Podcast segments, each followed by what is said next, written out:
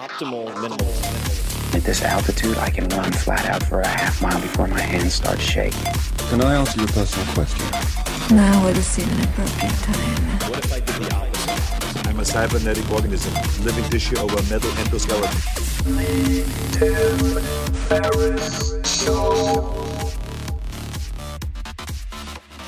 This episode is brought to you by Athletic Greens. I get asked all the time what I would take if I could only take one supplement. The answer is invariably Athletic Greens. I view it as all-in-one nutritional insurance. I recommended it, in fact, in the 4-Hour Body. This is more than 10 years ago, and I did not get paid to do so. With approximately 75 vitamins, minerals, and whole food sourced ingredients, you'd be very hard-pressed to find a more nutrient-dense and comprehensive formula on the market. It has multivitamins, multi-mineral greens complex, probiotics and prebiotics for gut health, an immunity formula, digestive enzymes, adaptogens, and much more. I usually take it once or twice a day just to make sure I've covered my bases if I miss anything I'm not aware of. Of course, I focus on nutrient-dense meals to begin with. That's the basis. But Athletic Greens makes it easy to get a lot of nutrition when whole foods aren't readily available. From travel packets, I always have them in my bag when I'm zipping around. Right now, Athletic Greens is giving my audience a special offer on top of their all-in-one formula, which is a free vitamin D supplement and 5 free travel packs with your first subscription purchase. Many of us are deficient in vitamin D. I found that true for myself, which is usually produced in our bodies from sun exposure. So adding a vitamin D supplement to your daily routine is a great option for additional immune support. Support your immunity, gut health, and energy by visiting athleticgreens.com/TFS. You'll receive up to a year's supply of vitamin D and 5 free travel packs with your subscription. Again, that's athleticgreens.com/TFS. As in Tim Ferriss Show. athleticgreens.com/TFS. The comfort of your favorite seat is now your comfy car selling command center, thanks to Carvana. It doesn't get any better than this. Your favorite seat's the best spot in the house. Make it even better by entering your license plate or VIN and getting a real offer in minutes. There really is no place like home. And speaking of home, Carvana will pick up your car from yours after you finalize your offer. Visit Carvana.com or download the app and sell your car from your comfy place.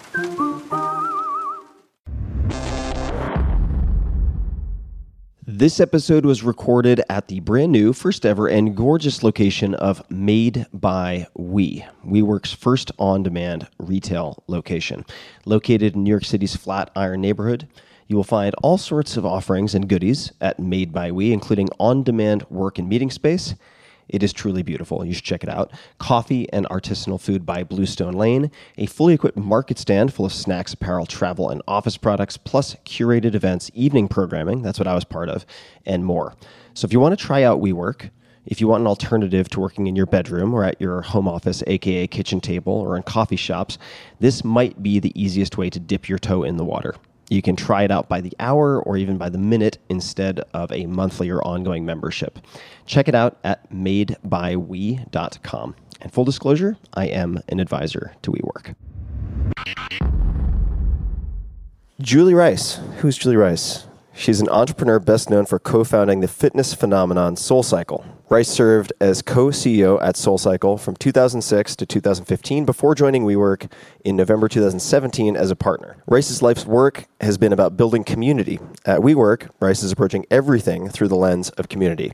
She's focusing on WeWork's brand and the experience WeWork provides its members and seeking new and innovative ways to grow and share the WeWork experience around the globe. And a common thread that we're going to explore is connection, and we're going to get into all sorts of details and tactics related to that. Rice lives here in New York City with her husband Spencer and their 2 daughters. She is a board member of the Public Theater and Weight Watchers, as well as an advisor to the women's club, The Wing. You can find her on social media, Instagram at @JulieRice_, and on LinkedIn as Julie Rice. Welcome to the show, and thank you for being here. Oh, thank you for coming to visit us. Although this is your home, so thanks for having me. So thank you for coming to visit us. And we're going to jump all over chronologically, which is my habit. I try to turn that bug into a feature. We'll see how I do. And flashback to childhood. So were you a well-behaved child, or do you have any memories of misbehaving, getting in trouble. Yeah. So I was a super well-behaved child, like borderline nerd, actually. I was the kid that didn't have a curfew because I actually called my parents before it was time to come home to let them know when I would be home. But I did get in trouble once in a very big way. And I will tell you what happened. I decided I wanted to get a second piercing in my ear, and my mother said, absolutely not. I was 11 years old, and that was completely inappropriate to have a second piercing in your ear. And I had one friend, she was my most rebellious friend.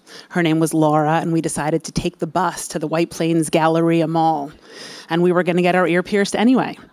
And so we did. We took the bus, and she convinced me that it was no big deal, and my mom wouldn't even see it. So I just came home, and I put my thing over my hair. And, you know, my mom actually did notice it. And so I told her, you know what, I actually don't even think she noticed it. I was actually such a nerd, I told her. You know, I couldn't do it for more than 5 minutes without telling her that I got my ear pierced. So I admitted that I got my ear pierced, and my mom decided that a great punishment for me. Well, first she called the woman who pierced my ear to explain that you actually couldn't, you know, put holes in the body of minors without their parental consent. And the woman didn't seem to really care that my mom thought that. And she said, well, if you don't like it, then you should sue me. So my mom decided that she would. Mm-hmm. And I'm not only going to teach my daughter a lesson. Yes. Yeah. She decided that she was going to sue her for $8.99, the entire contents of my piggy bank that I took to get my ear pierced, and that I was going to have to take the stand. Yes, and that's exactly what happened with my punishment. My mom went to the library, and she was her own lawyer, and she figured out that, yes, in fact, you could not pierce the body of a minor without parental consent. And then I had to go to court and get up on the stand as the most terrified 11-year-old that you have ever seen to tell them that, yes, I had disobeyed my parents and gone to the Galleria Mall and gotten a second piercing. Go, Mom. So what did your parents do professionally? My dad was a phys ed teacher, and my mom she had actually an antique business. When people move from homes or estates, she appraises the contents and sells them off. She's kind of like an art historian. Hmm. And you said White Plains. So where did you grow up? I grew up in Westchester, in New York. Westchester. All right. So we're going to flash forward, as promised, to a year before SoulCycle. Could you paint a picture for us? Where are you? What's going on in life? Yes. So I have had, this is just about my third career. I started out, my first career was I worked in the movie business. As a kid, I had always been obsessed with theater, with musical theater. That was always kind of my thing. I loved entertainment, and I always wanted to figure out a way to work in the movie business. And I remember coming home, you know, my sophomore year of college and saying to my dad, who was a gym teacher, and my mom, who worked in an antique business, like, don't you people know anybody? I need an internship somewhere. This is never going to happen for me unless we know somebody. And my dad recalled that he had worked with some woman whose husband ran a kids' talent agency. Cut to, I got some internship. And long story short, I did find my way into the movie business, and I worked in New York for about 8 years as a commercial agent, and then I kind of figured out that if I really wanted to go to the next place in my life, I would need to go to California. And so I went to LA, and I became a manager in Los Angeles, and I did that for about 10 years. And after 10 years, I kind of flash forwarded ahead to what people's lives looked like, you know, in the entertainment business, servicing clients all the time, kind of, you know, really being, you know, a prisoner to a lifestyle of servicing people. And although I loved artists, which is what I was always in it for, I really thought to myself, like, I'm kind of ready to go back to the East Coast. I'm kind of ready to make a change. And I came back to the East Coast, and I, my husband and I both went into our offices on the same day at the time. I met my husband in Los Angeles. He was an agent at William Morris, and I was working for a management company. And we decided we were going to, you know, head off for sort of nobler professions and head back to the East Coast to keep it real. And we got up one morning, and we lived in Malibu at the time. It was sort of like our swan song. We decided to move to Malibu on the beach because we knew we were going to head out of the West Coast. And we got up one morning, and we said, okay, today's the day. Like, we're both going to go quit our jobs, and we're going to tell everybody goodbye, and like, we're going back to the East Coast. And My husband and I, we left that morning, and he came home and I came home at the end of the day, and we said, how'd it go? And he said, oh yeah, everybody said, you know, great job, thanks a lot, whatever. And you know, I'm all good. And I said, oh, well, they told me that they were going to move my assistant a month ahead of me and that I should take a month on the road and that I could do this in New York if I wanted to. And then I started thinking, like, how are we going to pay our rent? So I kept my job. So basically, the picture was that I came back to New York and I was running a New York office for the agency that I'd worked for in Los Angeles. And I was still working in the movie business, and I was, you know, really... you know, having a better time doing it here, but definitely beginning to think about kind of what's next. I mean, I'd been thinking about what was next already when I was thinking about leaving the West Coast. And the one thing that was really going on for me here in New York was that in LA, you know, so much of my life had been tied up in lifestyle pursuit. You know, I went hiking with my friends. I belonged to a running club. We lived at the beach. And when I came back to New York, there was just nothing here that was lifestyle. Fitness was really about going to a big box gym, burning calories, having somebody yell at you about, you know, were you beating the person next to you? Could you push harder? You know, how could you, you know, get it done quicker and more efficiently? And, you know, it's interesting, cut to 2006, you know, there was no green juice in this city. There was no boutique fitness. There were a couple of yoga studios, but certainly what's going on today was not what was going on, you know, in 2006 in New York. And so for me, there was a real void, even though I was desperate to come back to the East Coast and be with my family, there certainly was a void in what I had experienced in Los Angeles in terms of lifestyle. So I want to talk about, just for a moment, managing talent. So what does a manager do? And based on what you just said, which, well, you said several things, but one of which was, they said, great, we'll give you a bunch of time off and you can then pick up with your job. You, I would imagine, were good at that job. So what does a manager do, and what were some of your better bets or better decisions as a manager? Sure. So a manager... You know, an agent is responsible for getting actors jobs, and a publicist is responsible for making sure that people know about those jobs. And a lawyer is making sure that they don't get screwed over in the contracts for those jobs. And kind of what a manager does is think about big picture. You really think about who that person is, who they want to be in the world. What I learned actually from being a manager is you're really thinking about creating a brand for a person. You know, what is that person's brand? You know, how do they walk through the world? What do they stand for? You know, what do people think about when they think about an actor, an actress? Everything from their fashion to the things that they endorse to, you know, the way that they talk in interviews, and really thinking in terms of, you know, how do I plan a career, not just a job to job for this person? And, when you get to LA, or got to LA, you transitioned to this job as a manager.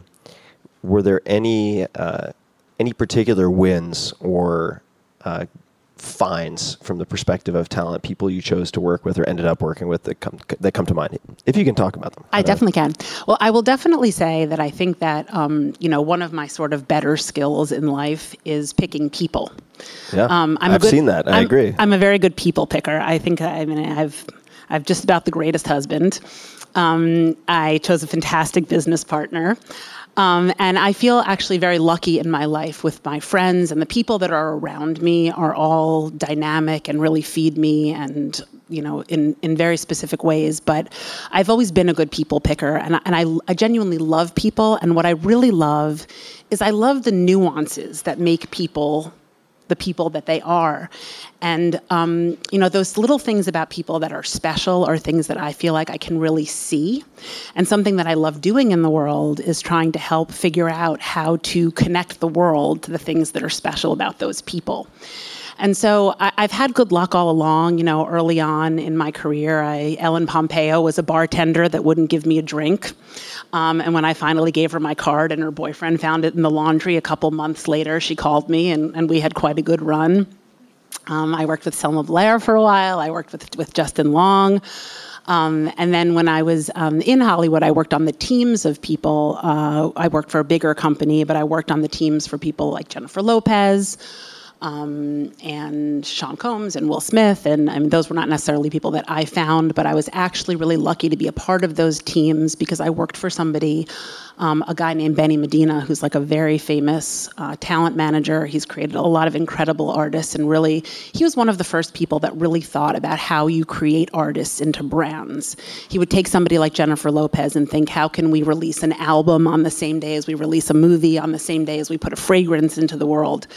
And I think that was pretty early thinking back then in terms of 360, thinking about how you could turn a person into a company. Let's flash back to Ellen, who you mentioned. Mm-hmm. Bartender. What did you see? Now, as context for me, as well as people who are listening, do the most successful, iconic managers have 5 clients, 50 clients, 100 clients? What does that tend to look like in terms of the number of people you work with? And then what did you see in Ellen? Sure. So it's when you're starting out, you know, it's much more, you know, you're betting, and you're betting on more people, right? So usually in the beginning, you start with about 25 or 30 people. You're, you know, first of all, your ability to sign, you know, you're not me at 25 in the world saying to J-Lo, like, hey, come on with me, you know, that's not happening. So, you know, you're trying to identify talent. You're trying to find people that you think are going to have trajectory, and you're usually signing between 20 and 25 of them, and then watching their, you know, how their different careers are advancing. As your clients become more successful, what winds up happening is you personally handle less people, because now you're really building companies. And if things are going great, you're actually producing things, you're looking for properties for them. You know, you're really overseeing pretty much every decision for them. And so you're probably at that point handling between, if they're mega stars, you're having between 1 and 3. If they're big stars, you're having between 3 and 5, you know, and if you have a bunch of people on, you know, TV series and other things, you know, I'm going to say that once your clients are successful, you don't have more than 10 that you're personally handling. You might have a team of people below you that are handling a bunch, and you're kind of saying like yes to that, no to that, whatever, but you're hands-on with, I'm going to say, between 3 and 5. Mm-hmm. And what do you see in Ellen? What made you think, and the reason I'm asking this, just for people who are wondering, why is he drilling so deeply on this, is that whether you think of yourselves as investors or not, you're all investors in the sense that you are allocating your hours, you're allocating your attention. And so in a way, her choosing clients is putting together an investment portfolio. I mean, you're placing bets, and you have a finite number of bets you can place. So why Ellen? What did you see?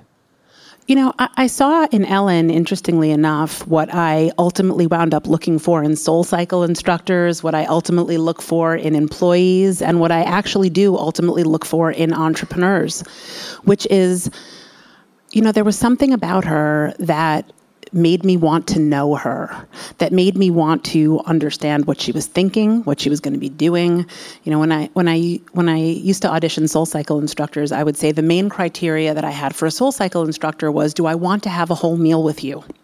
You know, I'm talking about an appetizer, an entree, and dessert, and I'm still not bored of you. You know, really, you know, how do you connect to people? And, you know, watching her, there was something that was just fascinating about her. There was something that was really deep that I wanted her to tell me. And I think that's really interesting. I think that, you know, there are certain kinds of people that you really want to lean into. And whenever I sort of have that instinct, when my body kind of wants to lean into somebody to know a little bit more, I genuinely know that that's a person that I need to sort of surround myself with, because there's something about that person that is, you know, interesting for me. So we're back into SoulCycle land, which is perfect. When did SoulCycle become something real, in the sense that there was a concrete action of some type of taking it from in the head to into the world in some way? Right. That's what actually, you know, separates the boys from the men, right? Yeah, yeah. I always say everybody's got an idea tucked away somewhere. Yeah.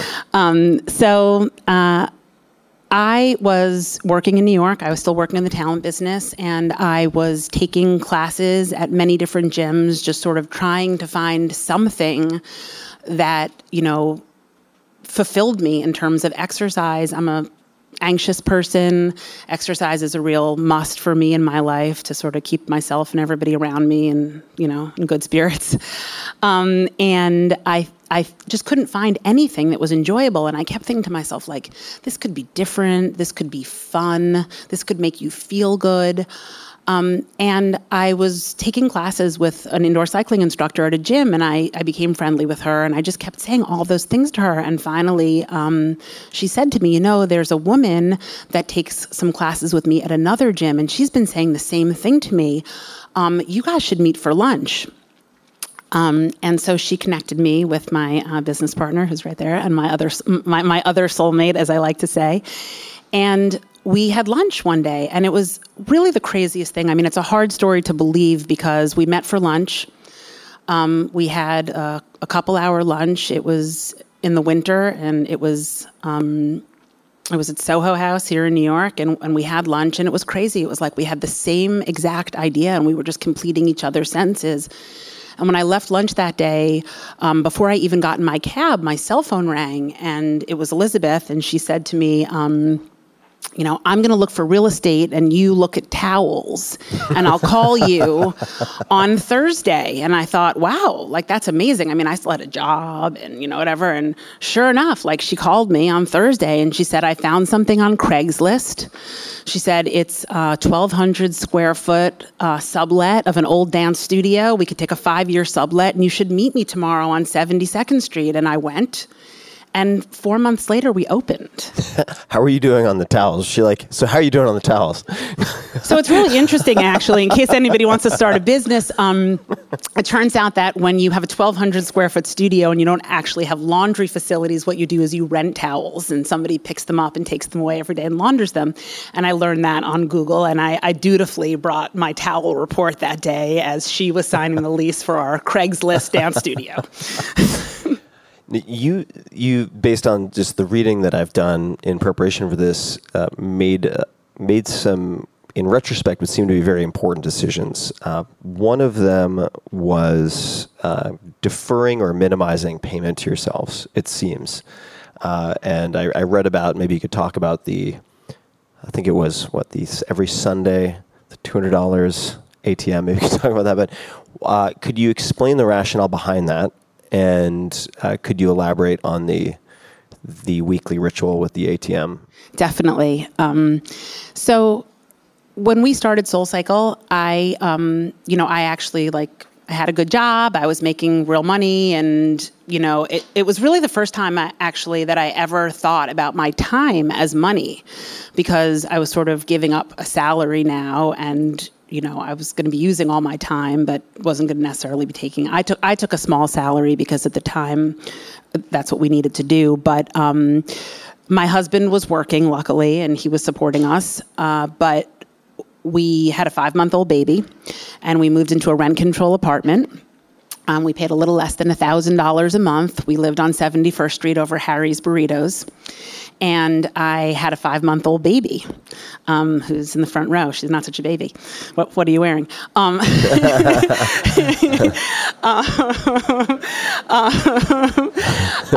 let you guys sort that out. So what we decided was that we were, going to make sacrifices so that we could start this business. And Spencer, my husband, would go to the cash machine on Sunday nights, and he would take out $400. We decided that when we started the business, we were going to give our credit cards up, and we were going to put ourselves on, like, a real budget, which we hadn't really done before. We were two people with no kids and two salaries, and, you know, we weren't making tons of money, but we certainly had enough that we could each go to Starbucks and take cabs and go out for dinner and not think about a vacation. And so Spencer would give us a white envelope, each of us, on Sunday nights. We each got $200, and that was our money for the week. And when the $200 was gone, that was... Each of us, meaning he got one. He got $200, yeah. And I got $200. And I will tell you, with a child in New York City, $200 does not go that far. So it was like, you know, a lot of strollers on the crosstown bus, you know, not a lot of Starbucks. But that's what we did. And, you know... It actually, you know, I think that one of the really interesting things about, you know, really believing in what you're doing and being so passionate about an idea and really believing that something should be born was hard. And, you know, I remember clamping my finger in that stroller a million times and cursing on that bus, but it didn't really feel like that big of a sacrifice. I mean, we were happy. And Elizabeth and I were loving what we were doing, and we did it. And, you know, we lived in one room. And, you know, when we wanted to watch TV, we rolled the crib into our bedroom, and we wanted to go to sleep, we rolled the crib back out into the living room, and that's what we did. And I was, thank you for painting a picture, because I think it, and you already said sort of anxious by birth. So it doesn't strike me as the perfect time to necessarily start a company. And just with a 5 month, year old kid. Is that what they say? In the it's, sorry guys, for the Brits in the audience, that's American, that's Yank speak. It I think just highlights the fact that if you really have something you want to do and feels important, there's very rarely going to be a perfect, convenient time to do it. Yeah. You know, it was such a gift that it happened so quickly. I talk a lot about Elizabeth, my business partner, sort of being a great entrepreneur and me being a really hard worker. And I think that's part of what makes us such great partners. Elizabeth's an incredibly good risk taker. I always say Elizabeth's like a total baller, and I'm just sort of running behind trying to work really hard. But the truth is that I think because she was such a good risk taker, because she's so good at moving the ball forward, it all happened so quickly. I didn't actually have time to be anxious or think, oh, I'm giving up my job and what's going to happen. It was just like, we met on Tuesday, we saw the place on Thursday, we went across the street to Starbucks, we wrote on a napkin, which, you know, we still have framed. It says, you know, if we could see 100 people a day, you know, at $27 a bike, we're going to have enough money to pay for some babysitters. We both had young kids at the time. We're going to be able to pay our studio staff. We're going to be able to take a little bit out of the business to justify the fact that we're not raising our own kids for the next decade. And that was our business model on the back of that Starbucks napkin. And the truth is, it happened quickly. And we just got into action mode so quick that we didn't have a lot of time to obsess about what if. Like, we just had to make it happen every day. What other names were candidates for the business besides SoulCycle? Or was that just like a lightning bolt from the sky and that was it? Did you guys? That was a lightning bolt to Elizabeth's husband in the shower one day. It was not a lightning bolt to either of us. But, you know, we thought of a bunch of different names. You know, at the time, again, there was no boutique fitness in New York City. And so we felt like we needed something sort of descriptive about the cycling part of it in the name. So we thought about Cycle NYC. You know, we definitely had a lot of cycle in the name, in the different other names, because we felt we needed to be somewhat specific for people. And then you landed on SoulCycle. How did you decide on the business model? So not just say the technology and the ambiance and all these other elements that made it different, but how did you both think about developing the business model? So it's interesting. I think that, you know, again, at the time, the landscape was, you know, in New York City, there were big box gyms, and the model that was profitable was you went in, you gave somebody your credit card, they took an imprint of it, and then they just hoped that you never came. Because the best thing that could happen was that they could double or triple book your spot when they were figuring out their utilization, and rather than take 400 members, they could have 800 members, or even better. Both of those people didn't show up, and they could have 1,200 members. And so for us, you know, we really began to think about it in a different way. And I think a lot of it, you know, had to do also with our idea that we were tasking ourselves to create a really special experience every time, you know, to the point of being a theater lover and thinking about things in terms of a production. We used to always say that every time somebody crossed the threshold at SoulCycle, it was curtain up. And until they left, it was curtain down, because we were only as good as their last experience. When we decided on a pay-per-class model, everybody thought that we were crazy. Like, why wouldn't you just take people's credit cards? Why wouldn't you just charge them? And for us, it was a challenge to everybody there, from the people at the front desk to know your name, to the instructor in that room to deliver a certain kind of experience, to us to make sure that the brand was delivering a message and continuing to innovate. And we just really felt like we wanted to challenge ourselves in that kind of way. We wanted to deliver that kind of experience every time. Were there any other early decisions that proved either particularly important / good or particularly bad? There were many decisions that proved both of those things. Let's talk about the good ones first.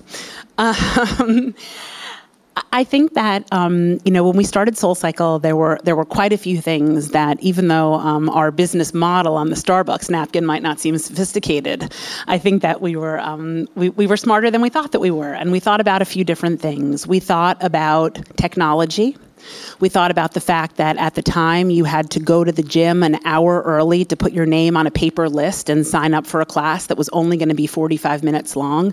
So your gym experience now turned into 2 hours plus for 45 minutes worth of exercise. And so we created the first online reservation system. We thought about brand a lot. We thought about creating something. We never thought about SoulCycle like we're creating a gym. You know, for us, our muses were things like the White Cube, the art gallery in London, or an Apple store. We always thought about ourselves in a much different way and creating a brand than, we never compared ourselves to fitness. And we always thought sort of, if we could create a brand, if we could set a stage, if we could create a place where people felt safe and empowered and like they could share with other people, if we could set that stage and create that for people, then they could have a different experience than they could have in an environment that wasn't like that. We also really thought about community, and we thought about, how do we create a place where people support each other? So much of what was going on at gyms was competition between people. And for us, it was all about, some days I'm not going to feel like exercising, but like if you can bring it for me on Monday and I can bring it for you on Wednesday and we can all raise each other up, what does that kind of a place feel like? As co-participants. Correct. Yeah. Correct. And, there were a lot of little decisions that we made along the way. And things also that just happened to us in a lucky way. We started out with 35 bikes in the room. We got popular before we could find a second space, so we ended up with 45 bikes in the room. And what did that do? It put the bikes this close to each other. And when people were done complaining about, can you believe they're going to charge $27 and I'm going to have to sit that close to somebody? What actually happened was the lights were dark and people could all feel the music at the same time, and you could almost feel somebody breathing next to you, and your foot was on the same beat as their foot was on, and all of a sudden it became connected and it became tribal, and it was dark and there were candles and the music was amazing and an instructor is telling you that you could be more than you thought you could be. And somehow the room is moving together in a way that you don't often feel connected to people like that, even when you're having deep conversation. There's something about a moving meditation with other people that are rooting for you, that are holding space for you, that aren't there to compete with you, that are there to elevate you so that they can be elevated as well. And when we created an experience like that, it was magic. I mean, it was really magic. And, that is it was a really transformational thing for people. It's really remarkable, among other things, that you two are still close, in the sense that a lot of co-founders blow to smithereens at some point. Like they get speed wobbles maybe because the company's growing really quickly. They might not have the important conversations up front that they should have. There are a million and one reasons why a lot of these relationships don't work out. I don't know if this factors in, but could you talk to coaching or advisors, and if and how you've utilized people to help you guys develop and maintain close bonds and ability to work together? Definitely. Early on in our business life, Elizabeth and I started to see a coach, and the way that happened was we had a third business partner in the beginning, and that was, we quickly found out that, that partnership was not necessarily going to work. And we realized, as that partnership was crumbling, that it takes work to make good partnerships, something that I have worked on my marriage, something that, you know, is no longer a secret to me, that people actually need skills and tools to be in relationships with other people. You know, there are plenty of people that are in relationships that are fine, but if you really want to have great relationships, that's actually a particular skill set, right? And so Elizabeth, and picture, I don't really know Elizabeth very well at this point. I mean, we're about a year into business. You know, we met at this lunch. We decided, like, let's just go for it. I mean, you know, we're still pretty much strangers. And, you know, Elizabeth, you know, while I was in LA growing a career, Elizabeth's in Colorado. She goes to University of Boulder. She spends her time in Telluride. She is like a much more sort of evolved, spiritual, you know, at peace with the world person than I am. I'm still like, I've only lived on the coasts, you know. I've only done that grind. So Elizabeth calls me in the middle of the night and she says, you know, I've Googled Life Coach NYC. I've realized she's having a nervous breakdown because she realizes that our business is taking off. Our third partner is you know, we've got to get rid of our third partner who's completely toxic. And now it's like, what's going to happen here? And we both have little kids at home. And, you know, the worst thing that's happening is that our business is becoming such a success that, like, we're going to have to, you know, put our foot on the gas here. And so she says she's Googled Life Coach NYC and that I should meet her tomorrow at some location around Gramercy because we're going to meet with the coach. And I'm thinking, I hang up the phone and I say to my husband, like, this woman is batshit crazy. Like, there is no way. Like, I have to work tomorrow. There is no way I'm getting myself in a cab going all the way downtown to go to some hotel and sit with some Life Coach NYC. Like, I'm thinking, we're sitting with Dionne Warwick and she is going to tell us, you know what I mean? But sure enough, I mean, we get there and, you know, we start to talk to our coach, who, by the way, we still work with today. There are so many decisions in my life and our life that we wouldn't make without her. And, I met with a woman, her name was Meredith Haberfield. She has an incredible company called Think Human. And, we started to talk about, you know, what it's like to be good partners and, you know, what it takes to make decisions together. And like any relationship, you know, you're two people that have a common vision but are in very different moments in your life at all times. And a business relationship is no different. I mean, there are times that, like, I need money and you don't, or, you know, I need to slow down for a minute because something's going on in the life of my family and you want to put your foot on the gas or whatever. Or there's just things that you want to do with the business. I'm ready to sell the business and you're not. You know, what does that all look like? And everything along the way, from learning how to be the only two employees in a company to managing 2,500 employees, and what do you look like as leaders, and how do you communicate with your employees. And so we started down this journey with Meredith, our therapist, coach, Life Coach NYC. I really think she's changed her website since then. You know, we've worked with her for a long time now, 10 years. And I will say that she taught us lessons that helped inform the entire way that the culture of our company would exist. You know, we would learn how to have a conversation with each other. And then we would take those skills and we would codify them. We had an incredible chief culture officer. And we'd work on them. We'd learn how those skills, and then we'd bring her in to learn that skill, and then we'd codify it, and we would teach the entire organization how to communicate like that.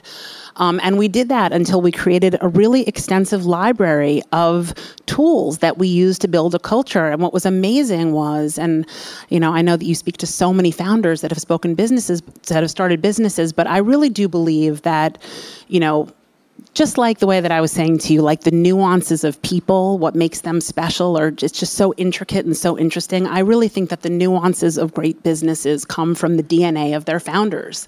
You know, it's those very things that make those people special that ultimately make those companies so special. But the problem is, right, after it goes from 2 employees to 2,000 employees, how do you take that DNA and keep it in a place that's really what it was meant to be? And I will say that finding that coach was so lucky, not only for me personally. I can honestly say that it has changed who I am as a human being and who I ever would have been able to be as a leader.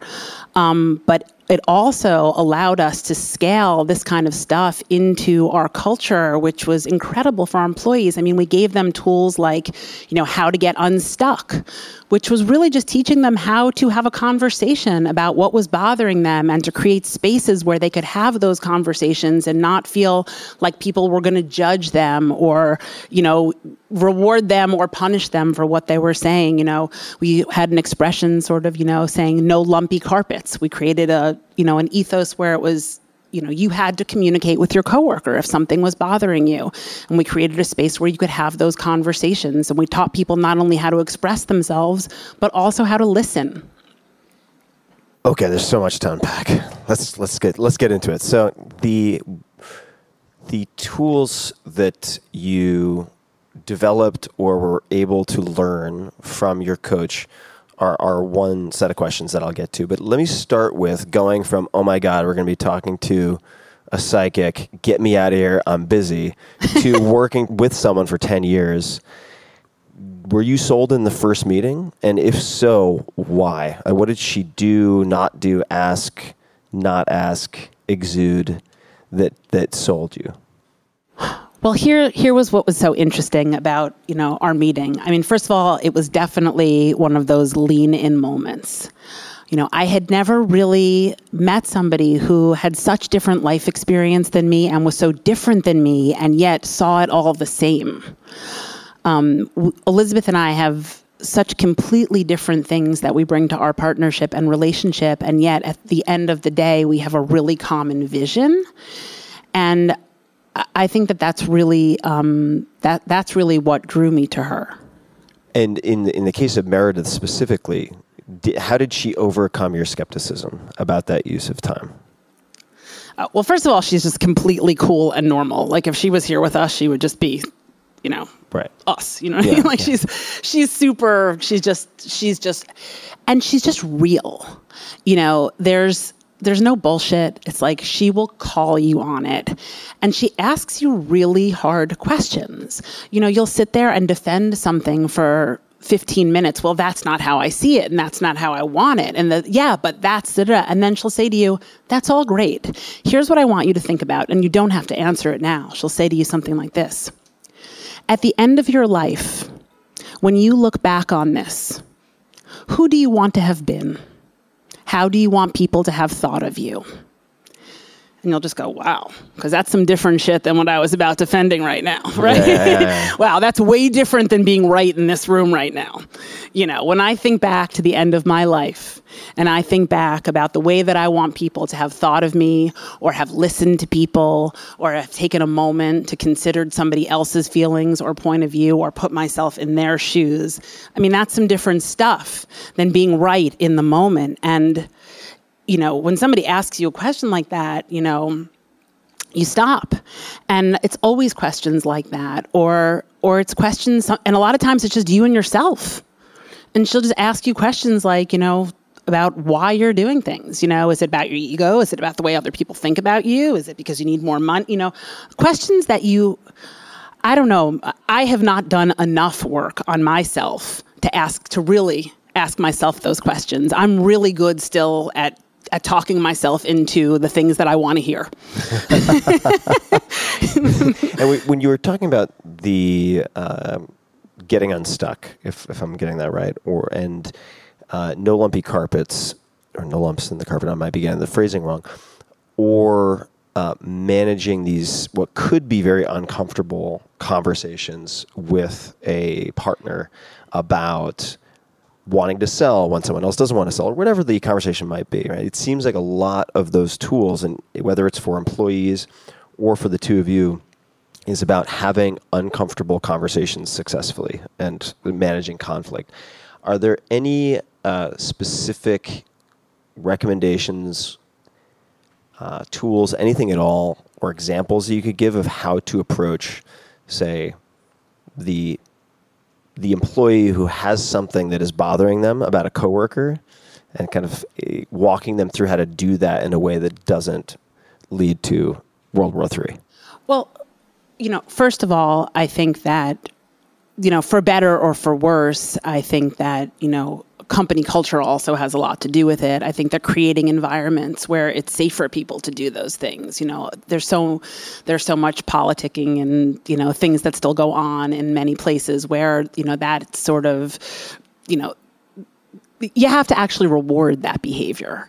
You know, I do think that is something that is, you know, it has to be considered. But what I will say is that, you know, I do think that having those conversations and beginning to have those conversations really start with teaching people how to listen first. You know, I think that training people how to listen to what somebody else has to say allows people who then have issues to go and be heard.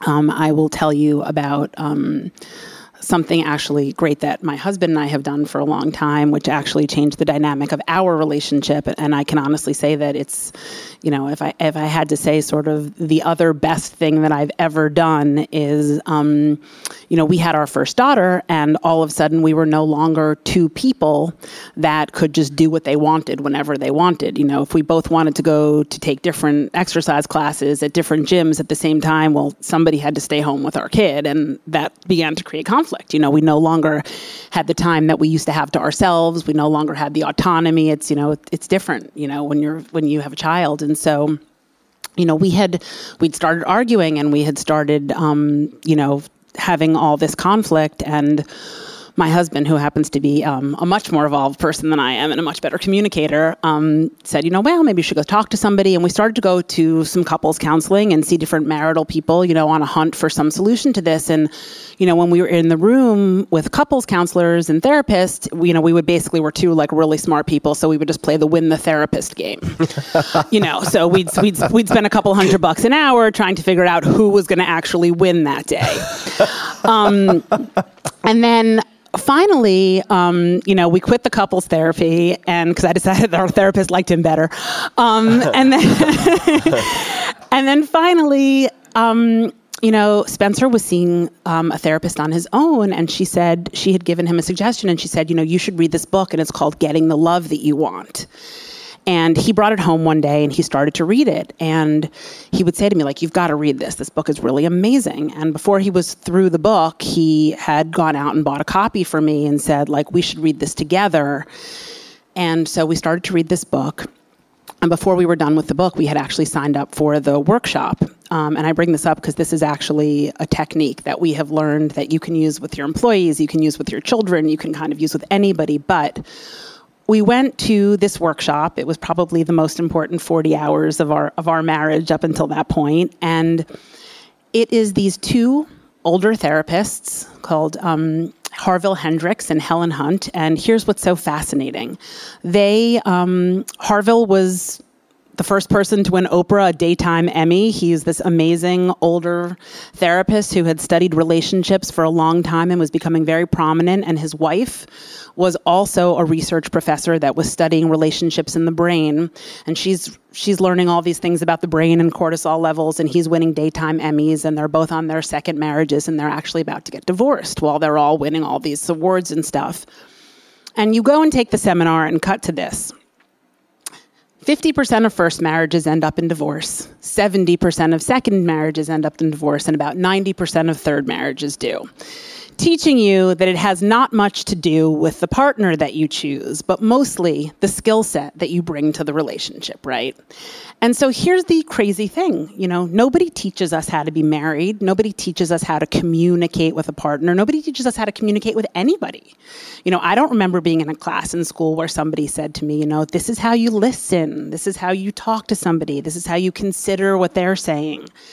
And really, all you do in this workshop is you learn active listening. You know, we learned how to make appointments with each other, to have conversations so that you're not bombarding somebody at a time where they can't hear you.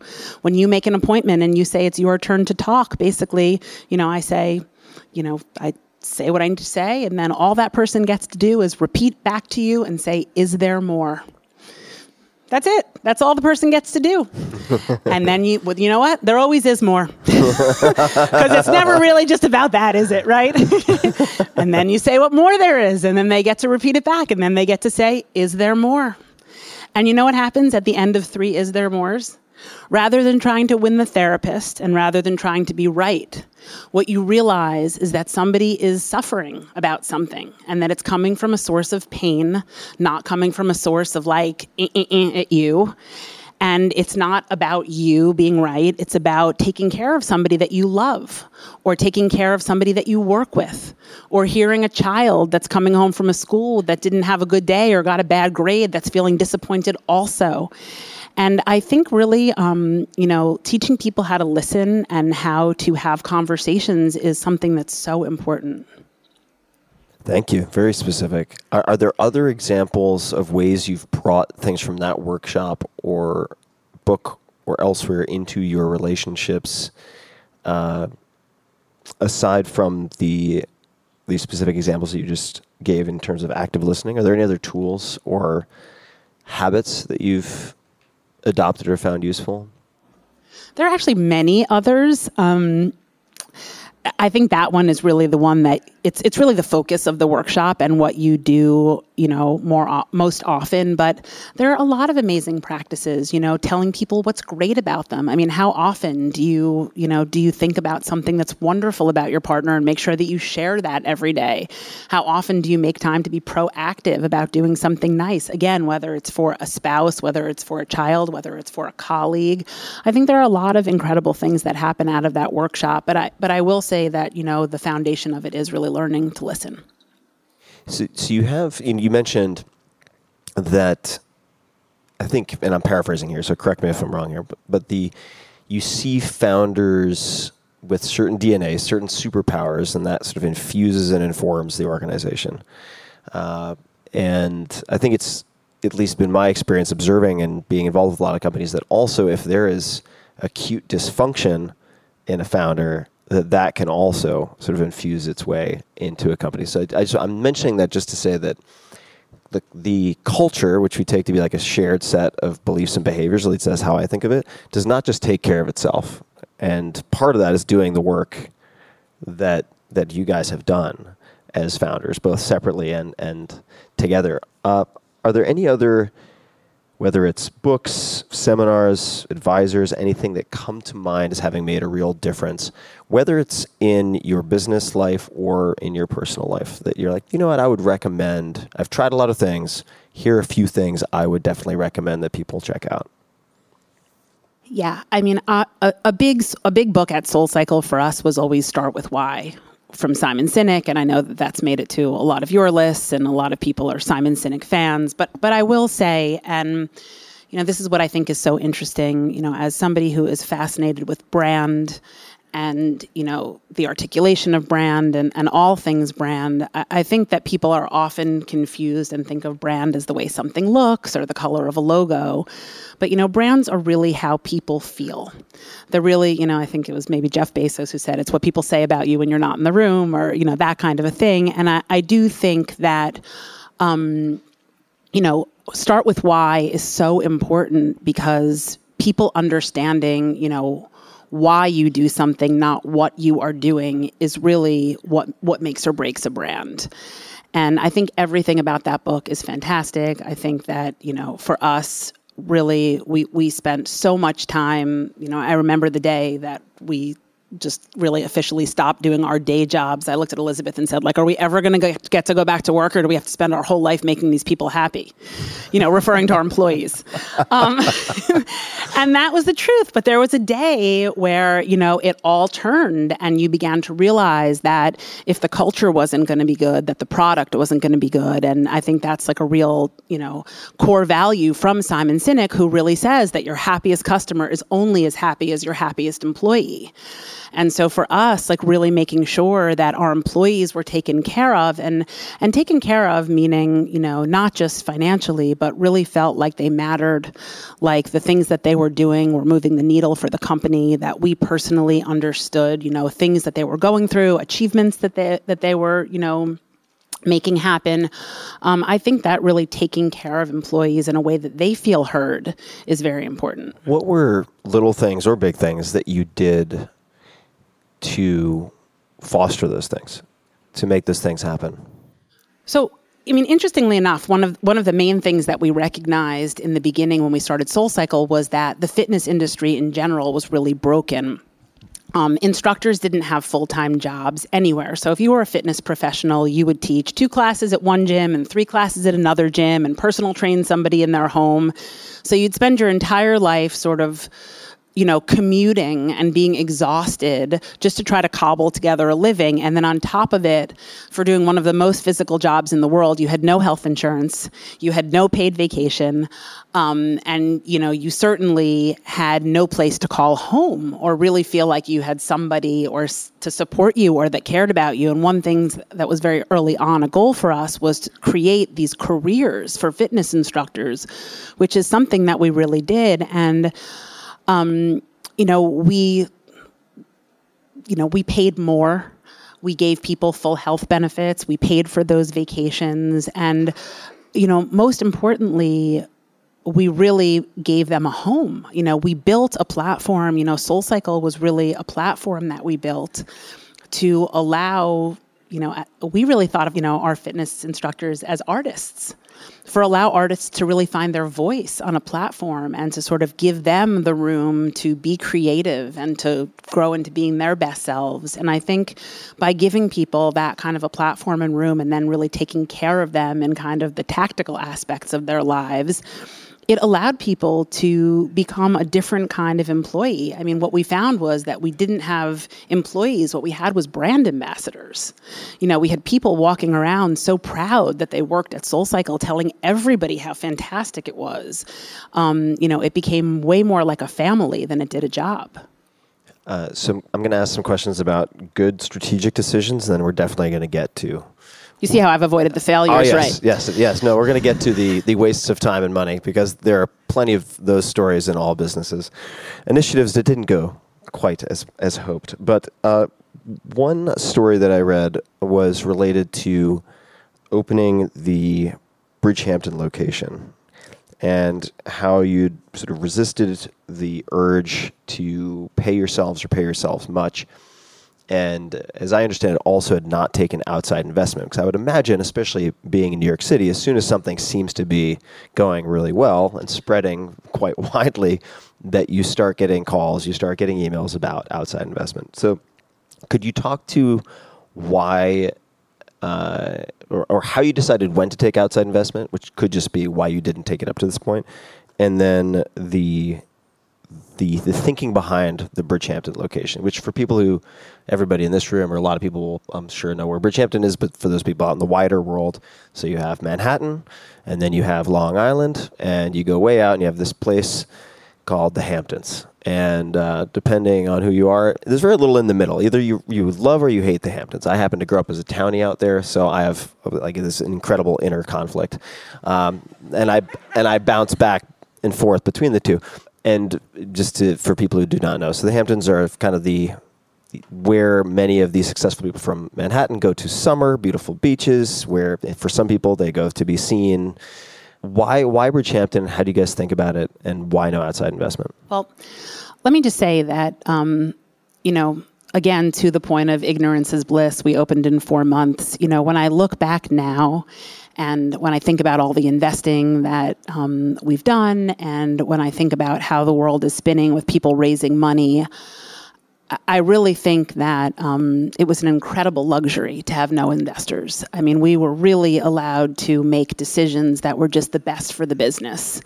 We always just used our gut instincts, and, you know, there was no choice except doing what was right for our customers, what was right for employees, and really what was right for SoulCycle. I mean, we invented a brand that was like a human being, you know, and we would always make choices if, you know, we have 4 daughters in between us, but, you know, SoulCycle was like our 5th daughter, and we would always, you know, really make choices thinking about, you know, what is the right choice for this business. And not having money in the beginning, I also think really informed the way that we marketed. You know, we had no marketing dollars. I mean, zero. Up until 10 years into the business, we didn't spend, you know, any money on advertising. And I think what it really did was it really forced us to be incredibly disciplined and incredibly scrappy and really be a part of the communities that we were trying to create. You know, we would be out there, you know, at the mouth of Central Park handing out flyers in the bike loop. I'd be pushing my stroller up and down Broadway, trying to get doormen to let me into mailroom buildings so that I could leave flyers. You know, if you could actually find our studio, which, by the way, was in the rear lobby of a building with no sign on the outside of it. We forgot to talk about that. We'll get to that in the epic failures. But, you know, we were so happy to see you that we would do anything. I mean, I would watch your dog. I'd feed your parking meter. I'd let your kids sit there and, you know, play a video game. Like, it didn't matter. Like, we needed you to like your experience because we had zero money for marketing.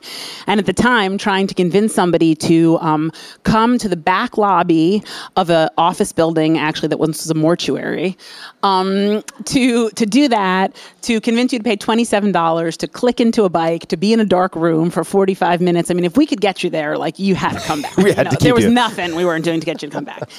But all that being said, it really was interesting because, you know, when I think about the way that we thought about that first studio, and I think about that napkin that we wrote our 100 riders on, you know, I think about starting a business, and I think about this for a lot of young entrepreneurs, and there is so much low-hanging fruit in the beginning. I mean, we really thought about building that first studio rider by rider. And, you know, people will say to me, did you ever think SoulCycle was going to be such a big deal? Did you ever think this was going to happen? And what I always thought to myself was, I just knew that I needed to get 100 people there. And that was not going to be a problem for me, because if I had to go and walk up and down the streets of Manhattan and call all of my friends and get people on those bikes, like 100 people are coming today.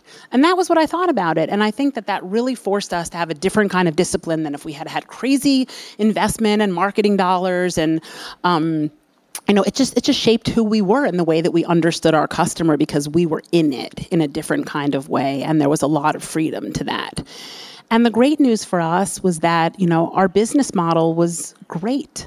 I mean, we kept throwing more and more bikes in that room, and it was a teeny little place. I mean, 1,200 square feet. We had 40-something bikes in there, $27 a bike, going 8 times a day. You know, we were able to sort of create our first, you know, 4 or 5, 6 studios, you know, taking from Peter, giving to Paul, selling to Mary. You know, it was like, it was pretty great. I mean, we were really able to finance one with the other. And because we were not taking money out of the business, because we really were that disciplined, we were taking everything that we made and we were putting it back into the business, and we were growing organically. And again, to the same point of not noticing the Starbucks was missing from my life and taking the taxis, we were having a great time. And it really didn't feel like we were suffering. So I'm gonna, and there, I may be kind of chasing the wrong trail in terms of Bridgehampton, but so we can scrap it if need be. But I want to highlight something that's really important that's come up numerous times with founders of companies that have done extremely well on a large scale, is that in most cases, especially if the business models actually work. I mean, there are some companies that get very big with business models that don't work. But in the case of something like SoulCycle, it's very tempting to want to say that you're aiming for this $1 billion, $2 billion, X billion outcome. But, you know, as Seth Godin has said on the podcast before, it's very easy to hide when you have this grandiose, somewhat abstract, gigantic goal. And so he's like, start small, because then you have nowhere to hide. If it's like 100 people, it's a very clear, measurable outcome. And with no marketing dollars, this is also a common thread that I see with a lot of these companies that are, at least those I've been exposed to that are kind of consumer facing, is if you don't have much in terms of marketing dollars, or you constrain it deliberately, you have to make sure your product is great. Like, you really have to ensure that your product or service is really, really good, and then your customers become your marketing. Well, that was always the philosophy, right? I mean, we always knew, and again, this was part of it. Kind of all worked together, right? Because we created a pay-per-class model, it had to be great every time, or else nobody had to come back. And what we used to say was, like, it can't just be good. Like, this cannot be a utility. Like, this needs to be so good that people are talking about it when they're out with their friends on Saturday night for dinner, and they are wanting, you know, you want the credit for finding the coolest, greatest thing that's going to make your friend feel the best, and you're going to bring that person. And so the saying in the halls of SoulCycle would be like, we do not create users, we create evangelists. You know, and our evangelists were spreading the gospel for us, and that's really was our marketing. But I will answer your question about Bridgehampton. We were doing very well, and we had become this little Upper West Side destination, and the studio was bustling, and we were selling our classes really well. And we realized pretty soon everybody was going to leave for the summer, because that's what happens in New York, right? There's a mass exodus to different beaches, and whether, you know, people are going to the Hamptons or the Jersey Shore or wherever they're going, there's nobody, you know, here on the weekends in the summer. And so I called Hamptons Magazine to see what it would be to take, you know, an ad. I thought, oh, we'll just take an ad in the 4th of July, you know, publication. And they gave me like a staggering quote. And I thought, well, we certainly don't have that much money. And the truth is, you know, what we did was experiential. You know, I could sit here and tell you how awesome it is to be on a bike and what it feels like and the music and the sweat and the instructors and the people. And then you're sort of like, you still can't really feel it because, you know, there's no music playing and we're not in the dark. And what I found was the only real way to get people to come and to really experience it was to come and get them to take a class. And so we'd comp a lot of classes. We'd tell people if they didn't like it, they should pay. If they didn't like it, I'd give them their money back. But I realized that doing something experiential would be better than taking an ad. And we got a phone call one day, and somebody said, there's this great old potato barn, and there used to be some pole dancing class in there. And the pole dancing class was apparently going out of business, and now the space would be vacant if we wanted to create a cycling studio. And so we figured, you know, we could either spend $75,000 running a quarter-page ad in Hamptons Magazine, or we could just run this studio and plan on making no money and just think of it as a marketing experiment. I mean, that's all we thought it was going to be, was marketing dollars. And so we did. And we, you know, we went and we painted the barn, and we rolled our bikes in there, and we put a big yellow wheel on the wall, and we flung open our doors, and the barn became like a sensation. It really became, you know, we live in a little bit of a SoulCycle bubble, but it really is like, I mean, it's really the epicenter of, you know, Hampton's social life. You know, people will tell you that, you know, if they can go and, you know, take a class at the barn at SoulCycle in the morning and then sort of, you know, hobnob in between classes, they barely need to go out at night anymore, because that barn sees hundreds and hundreds of people between the hours of 7 and 12 on a Saturday morning. And it really, what it did for us was it took our little Upper West Side business from being a local kind of great neighborhood business, 100 people a day, to all of a sudden becoming this sort of buzzworthy New York City, on page 6 in the New York Times, you know, destination. And we came back from that summer, and what happened on Mondays at noon, which is when our reservation system opens. So if you want to reserve a bike at SoulCycle, you go on Monday at noon if you have a specific thing that you'd like to reserve, and you can sign up for your classes for the full week. And what happened for us when we came back that fall was that we started to crash servers at noon on Monday. The demand load became crazy. And all of a sudden we noticed like a line of town cars up and down the street would always be parked outside for SoulCycle classes. There was no Uber yet at the time. And what it was is that people were coming from all over now, you know, waiting, and their drivers or whatever rides they were taking up there would be waiting outside. And it became, you know, that's when we knew like we needed to grow. I'm no scientist, but I think we should get another studio, except the market doesn't want us to grow. You know, it's 2007. And everybody wants a Chase Bank or a Duane Reade in their space. You know, two women with a business that is throwing off a bunch of cash still does not look that attractive. Okay, so how do you solve that problem? Well, then 2008 happens. Suddenly, wake up! Suddenly, cash is king. No. You know, it still was not easy, but 2008 happened, and it definitely became, you know, easier for us to think about getting space. After we, you know, we started to, okay, so now let's talk about, you know, when we actually did take money. Because there did come a point after about, you know, 4 years where we took money. We had 8 studios. And it's interesting, our decision to take money was not so much about the money itself. But again, we really loved what we were doing. We could really see how SoulCycle was changing neighborhoods, and it was changing communities, and it was changing the way that people felt about themselves and about other people. And we wanted to win. You know, we had a first mover advantage, and we were starting to see copycats come into the landscape. And we were introduced to Equinox, to Harvey Spivak, who's the CEO of Equinox, and we started to get to know him. And, you know, the money and the cash infusion seemed nice, although, you know, we had a pretty good business. I mean, the businesses were making money, and we could have expanded in a slower way. But we thought to ourselves that, you know, we would take a strategic partner rather than just taking money, and they would be able to help us, you know, grow 30 studio, 10, 15, 20, 30 studios at a time rather than, let's say, 5 or 6 or 7 a year. What were some of the decisions or initiatives or anything where you look back and you're like, wow, that was a bad use of time or money? Does anything come to mind? Mm-hmm. Or just, we should have thought about that differently. Well, there are definitely a few. I mean, we definitely made a lot of mistakes along the way. Neither of us had ever been entrepreneurs before, and there were small mistakes, and there were definitely bigger mistakes. You know, Elizabeth always likes to say, you know, every time we would make a mistake, it would be $50,000 we didn't have, and she would say, well, look at it this way. You know, neither of us went to business school. It's like part of our tuition for our MBAs. Yeah.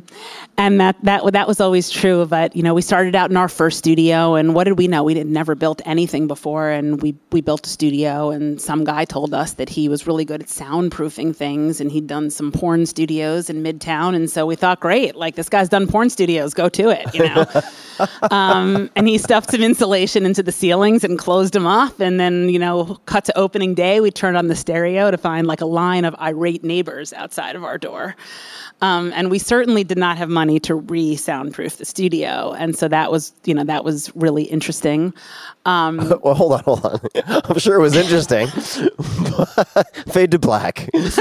So what would you do? Well, now we're getting into it. All right. You know, I find that if you can befriend, you know, local neighborhood law enforcers, sometimes they will soundproof. They will come and do the sound checks for your studio later in the evening, when there may or may not be actual classes going on. Then you might actually be able to make the sound a little bit lower than you do during regular classes sometimes. Yeah, that makes good sense. And that worked for us for a while, until we had money to re-soundproof the studio. Yeah, well, you sometimes have to build the bridges you're crossing. Yes, and we built some of those. Another fantastic memory was our first customer appreciation day. This is really like one of my favorite. I can talk about a study in human behavior. So we decided after about a year, we really wanted to thank the people that had helped us build business. And so what we were going to do was an entire day of free classes on Saturday, starting, you know, 7:00 in the morning, all day long. We were so excited about it. I mean, for us, giving up a Saturday of revenue was huge. I mean, Saturday was our biggest day. We had 4 of those a month. I mean, we were still living by the, you know, skin of our teeth. We were still going, you know. So we decided we were going to let everybody just call the studio rather than use the reservation system and sign up for free. And we were going to do, you know, big bowls of fruit and free drinks and juice sponsorships and all this great stuff. Cut to, we like open up the phone lines, and of course, 1 million people that don't ever come to SoulCycle sign up for the free classes. And now all of our regulars are irate, because they actually don't give a shit if they have to pay for class. They just want to be on the bike. They want to be on with the instructor at the time that they want to be on. And now what we have is hundreds of pissed off customers who cannot get into a Saturday class at SoulCycle, and hundreds of people that may or may not actually show up but just signed up for a free class because I put it in timeout. And that was our first customer appreciation day. So that was a great learning exercise. I would say the worst amount of money we ever spent was, you know, scrappy entrepreneurs, no funding. Elizabeth worked on all of our technology with a web developer in Long Island. You know, they built everything, you know, as it came up. So, you know, first we built it for 1 studio, and then we built it for 10 studios, and then we wanted to have e-com, and, you know, until we built this thing that was basically like building 1 million extensions onto a foundation of a house that couldn't handle it. And so we needed to rebuild our website. And so we were psyched. I mean, we had $1 million to spend, and we were going to hire the pros. And that's what we did. We went out and we hired a big fancy agency, and we worked on, you know, articulating our vision and our brand. And we spent 6 months explaining to somebody else what we already knew, which was, you know, our brand and our experience and the user experience and things that were kind of already working on that website. And then was going to be the big reveal, our big fancy new website. And I don't know, I mean, they gave us a new CTO that was checking all the hardware and software and all the things that we were launching. But somehow we flipped on the switch that day and flipped off the other website. And it was great because 8 people could book the same bike in the same class at the same time. And that was a disaster. And then to make it even better, nobody could fix it. Oh, 1 week of signups went by, 4 weeks of signups went by, 6 weeks of signups went by. Talk about using up your goodwill. You know, the first few weeks, people gave us the benefit of the doubt. We had great customer service teams. People showed up. They gave people hugs. They gave people free classes. And after the 4th hug, they're like, yeah, enough with the hugs. Yeah. It was like by week number 4, people were just like, they just thought we were totally inept. Wow. And that's actually how our app was born, to divert people from our fancy new website that never actually got working. I mean, it worked now, but it took us quite a while. I mean, we were able to build an app better than we were able to fix that site. That sounds really stressful. It was stressful. So I don't know if this is still a thing, and maybe it was never a thing, and it's just something somebody wrote on the internet. 16 seconds to calm. Huh. Yeah, that's how long I can meditate. Yeah, okay. Could you talk about that and any other tools that might help when you're going through an experience like that? So I'm not really good at sitting still. That's not my specialty. I've definitely tried meditation in many different forms with many very talented people, and many trusted friends have referred me to many places that I'm sure are the right places to be meditating, and I have never found it yet in my being to meditate. I think that's why SoulCycle continues to be such a huge part of my life, just because there is something in that room for me that is really meditative, and to the point of coping skills, it's still something that's in my, daily practice almost, at least a couple times a week. But for me, I have a friend who started a meditation studio in Los Angeles, and sent me a million ways to get onto her app and her stuff. And there is one meditation that I have found that is called 16 Seconds to Calm.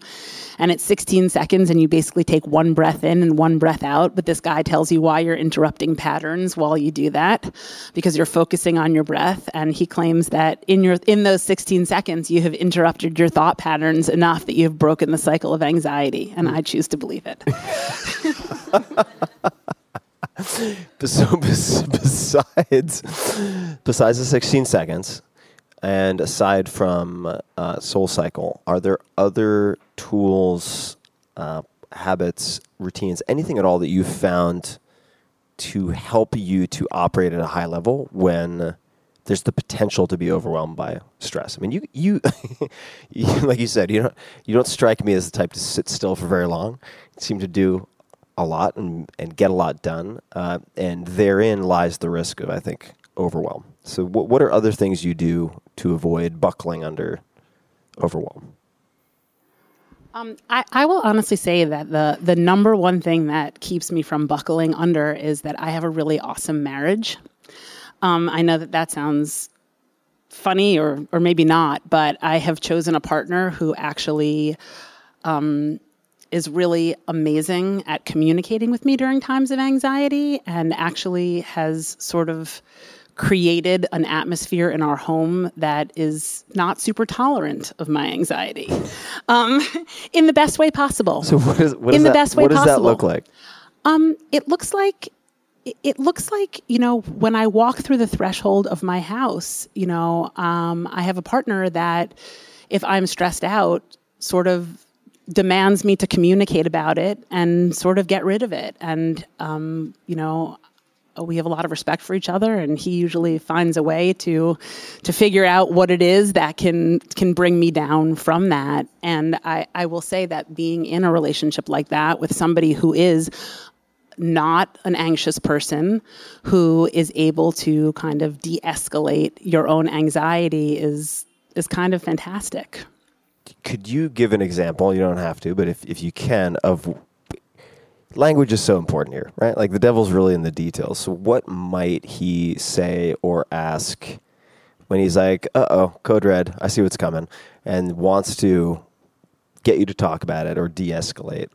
What might be like just this morning. We were preparing for this interview. Yeah. And I said to him, are you going to help me with the questions for Tim Ferriss? And he said to me, you know, I didn't want to say this to you yesterday, but you said that to me the same way yesterday. And you were asking it to me in a way that obviously you're very anxious. And, you know, of course I want to help you. But would you like to ask that in a different way? And I thought to myself, you know, I know he wants to help me because he is like the biggest supporter of my whole entire life. And I'm sure that I know that he spent a lot of time thinking about this because he sent me emails, you know, that I asked him to think about this. And then I thought for a second about my own anxiety and where I was going with it, because I thought, you know, oh, I have something else to do at 11, and is he going to help me at 10:30? And it was my own crazy person in there thinking like, you need to help me right now. That was like my own person.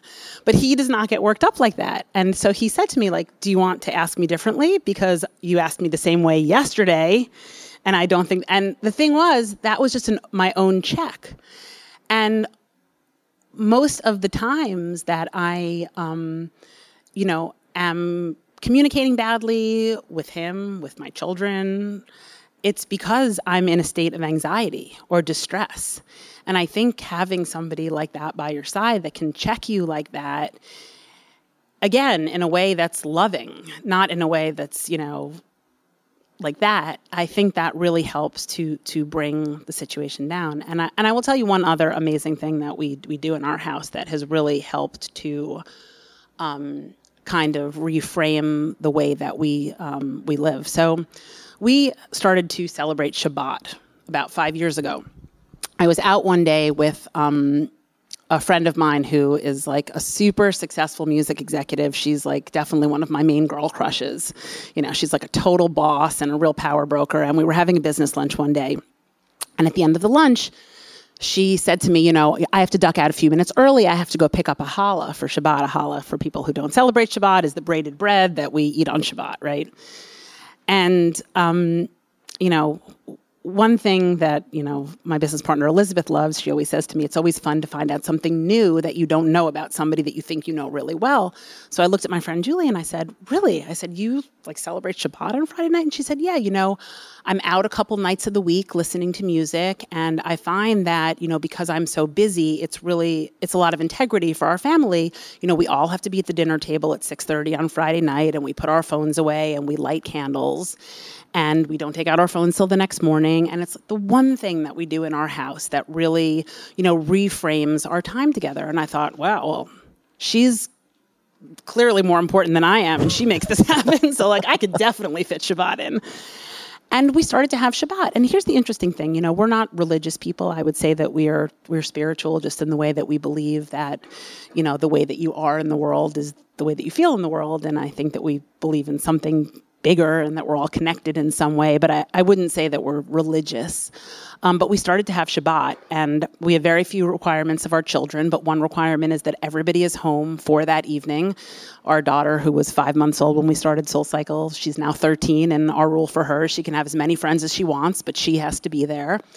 And we light our candles at 6:30, and there's something about the time that it takes those candles to burn that, for me, who cannot meditate, being with people that I love, and there's always plenty of people at our table, it's friends or family, and it's always fantastic. And there is just something about the time that it takes those candles to burn and not having phones and having a different kind of conversation with each other. And just, it's almost like I've given myself permission for the evening to shut down.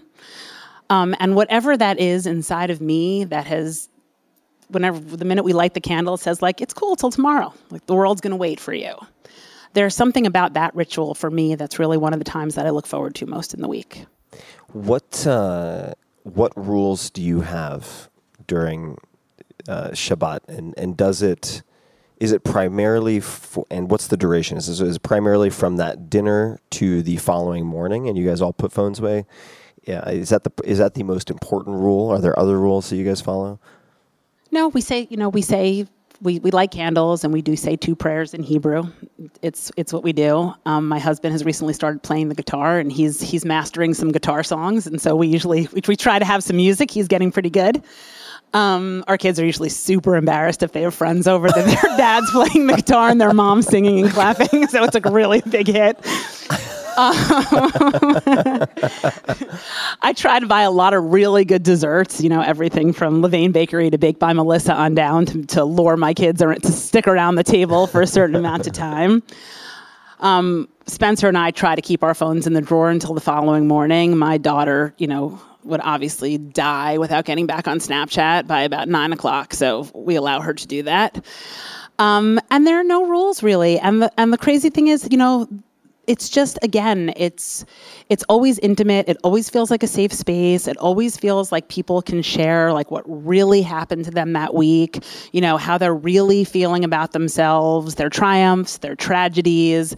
It just feels like there's like no bullshit at the table. You know, people are really, for all the times during the week that you had to go out and pretend it was great or that you were killing it at work or that I loved you at school today or whatever it is, it just feels like it's a really kind of, you know, we all go, you know, we go in pajamas or sweatpants, you know, no matter who's coming over. And it's just a super relaxed kind of just bring your best self or bring your real self. I love it. What a beautiful ritual. Where should I go from here? Well, you mentioned the prepping for the interview and the anxiety.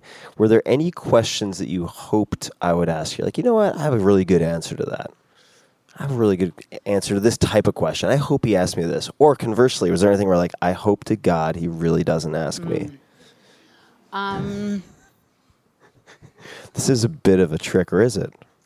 Well, I have to say, you know, I did do some research while I was, you know, getting ready for the interview. And I was really, you know, I listened to a lot of very impressive people on your podcast. And I was really thinking to myself, like, I haven't written a book. I don't really have a method for anything. So I was really hoping that you wouldn't ask me for some sort of dissertation on something. Yeah. You know, I was thinking a lot. A couple of things that I was thinking about were just, you know, I was thinking about SoulCycle a little bit, and I was thinking kind of about what made the experience special. And I was thinking about if we would talk about that a little bit, just sort of about, you know, the construction of what that experience is like in the room. And I think that's kind of an interesting one. You know, I think that we've really crafted the experience in that room to be a lot of the things that I think people really need today. And what we've done is we've really taken, you know, we've created an 8-week training program for our instructors. And what we teach in those three things is we teach them, you know, we teach them how to be spiritual and emotional leaders. We teach them how to be physical fitness instructors so they can give people what they need for their bodies.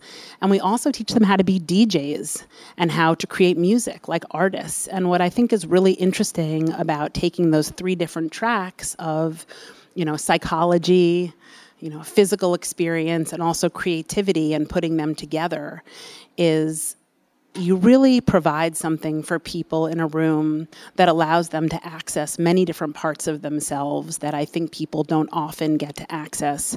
And I do think that there is something about that and about creating sort of that moment. You know, we've created the class sort of in 5 stages. I mean, there's almost 5 stages that we break it down into, which is, you know, we warm people up, you know, we pop the party, we break them down, we give them a soulful moment, and then we send them home like heroes. You know, and there's something about that emotional arc and that physical arc with music matching it all that I think really provides people with a lot of what they need to get today in the world. And I think it's also a really interesting journey for people to go through together, because although people aren't speaking and aren't communicating, they are all experiencing a journey together. And so there is, it's a really interesting way in a world where people have almost forgotten how to communicate with each other because of phones and digital isolation, to allow people to participate in something where they really do feel closer and connected to each other at the end. I'd love to ask a bit more about the spiritual emotional leaders part. What does the curriculum look like for that? You know, there are quite a few, there's several parts of it, and I think the main part of it is allowing people to have a place to be vulnerable, to come and express their own vulnerabilities, as well as to talk about things that they're thinking about, their own vulnerabilities, and then to empower people to really deliver messages to people that allow them to, you know, as they are wearing down physically, as the music is playing, as they are this close to somebody else who's moving with them, we are teaching them to deliver messages that allow people to believe that they're enough, that they can be more than they thought that they can be, that they could achieve more than they thought that they could achieve, that, you know, people are rooting for them, that are hoping for them. And I think that there is something about the empowerment that people get in that room when they are, you know, inhabiting their physical bodies in a way that feels strong. And teaching those, you know, instructors to deliver messages of positivity, you know, to really, they read a lot of, you know, different, I'm sure so many of the books that are on your list are books that we're giving them in those classes. And what are some of them? Think about what people are reading in there. You know, the curriculum is actually wide, and that's the other thing also, because we've created it to look more like a framework, and we also like to use the expression sort of freedom within framework. So we are allowing people to, you know, to, although they are creating within that framework, to really, you know, find their own voice, to find their own music. And that's also why I think that our riders gravitate to different instructors, because somebody that's moving me might not be the same person that moves you. And yet we've kind of created this shell of an experience. It's almost like a Mad Lib, right? Where they learn sort of this outline, this technique, and then they can take it and fill in their own content. And aside from the Simon Sinek book that you mentioned, which I do recommend people check out, it does pop up a lot on the podcast. Are there any other books that either you've recommended to managers or employees, or that you've just recommended or gifted to other people? Well, I definitely gift a lot of people that Helen and Harville book that I was talking about, Getting the Love You Want. Something else that we did a lot of reading at SoulCycle is Setting the Table by Danny Meyer. Just for, you know, we also ran an incredibly interesting hospitality school for our people that worked in the front of house and not in those rooms. You know, we're all big fans of the Tony Hsieh book, Delivering Happiness. And I think those were like some of our favorites. Yeah, Danny Meyer's amazing. Very, very fascinating guy. For people who don't recognize the name, you should look it up. How are we doing on time? I do not have a countdown. Oh, yes, I do. I have that. What was that? 7:35. Okay, great. So let's see.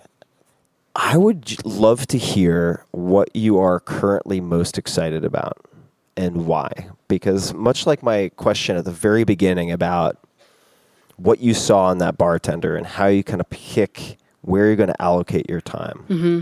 Right, you've made some very deliberate choices. And when you make a choice, when you make a decision, right, you are cutting yourself off, just like incision. You're cutting yourself off from other possibilities. Like there's an opportunity cost. So what are you most excited about now, professionally, personally, or anything in between? It's funny to talk about opportunity cost, because for the longest time, I really thought you could just do everything. And I'm starting to understand that there are only a certain amount of hours in the day. But I will say that, you know, well, sitting here in the middle of Made by We is really interesting, because I think that it's definitely a good example of something that I'm thinking a lot about these days, which is, you know, how are people connecting in a world where people spend most of their time on their phones or connecting digitally? I think that something that's really interesting to think about is, you know, where are the places and what are the experiences that we're delivering to people to allow them to connect? You know, we're reading about loneliness as an epidemic. You know, I'm personally terrified watching my 13-year-old and the way she interacts with her friends and their phones. You know, they're all in the same room, and yet they're all on their phones communicating. And so I am really obsessed with the fact that people are lonely and people are unhappy. And how are we giving people skills to be happier? And how are we giving them places to find those connections? And so, you know, a place like this, when I think about it, it's really a new version of a community center, you know, a place where we can go, and especially in an economy where so many of us are now have the luxury of, you know, having our own company, working by ourselves in our apartment. You know, that all sounds great until the day that you wake up and think, I could really use somebody else around me to help me get inspired. And so really thinking about, you know, how people connect and what kind of tools we need to give them so that they can connect and connect in meaningful ways. This is a beautiful space. I mean, I don't know how people in the audience feel, but it's my first time here, and I could have used a place like this many years ago, and hopefully there'll be many, many more. Come anytime. Yeah, it's absolutely, absolutely stunning. And let's wrap up with just a few final questions. And this one, sometimes a good question, sometimes a terrible question. We'll find out. And that is, if you could put a message, a question, a quote, anything at all, metaphorically speaking, on a billboard to get a message out to millions or billions of people, non-commercial for the time being. Do you have any thoughts on what you might put on that? For me, this is a very easy one. I'm a terrible claustrophobic. I did not know that. Yes, I'm a terrible claustrophobic. And ready for this? I live in New York City. I do not take elevators. Like, don't take elevators. Have gone to weddings, black tie weddings at the Rainbow Room, 71 flights. I walk. Yeah. Wow. Mm-hmm. So presumably you're not in like a running shoes when you go to such a function. I have a whole situation. I have my heels in a bag and I wear my sneakers up in full hair, makeup, outfit. I make it to the top. I blot. I put my heels on and I walk out like nothing happens. Okay. But yes, so elevators are not my thing. Yeah. And so if I was going to put a billboard up, I think that it would say, there is no elevator to success. You have to take the stairs.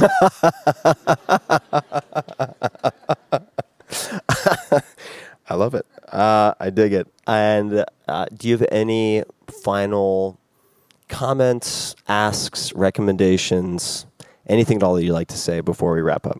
I don't think so. I'm so happy I got a chance to talk to you, and thank you so much for coming. I know that people were so excited to have you in the space, so it's awesome to have you here. Oh, it's great to be here, and it's nice to see you again. I mean, for people who don't know, we've spent time together before, and I've been looking forward to this.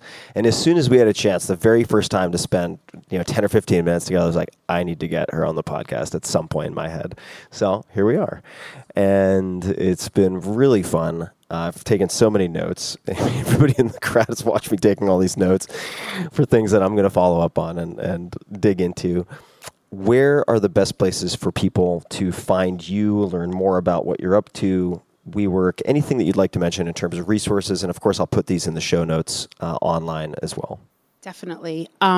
So you can always find out what's going on in this space on our Instagram. Is that right, Joel? Where are you?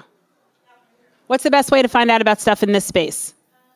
Yes. Made.by.we. It's very hard to get domain names. All right, there we go.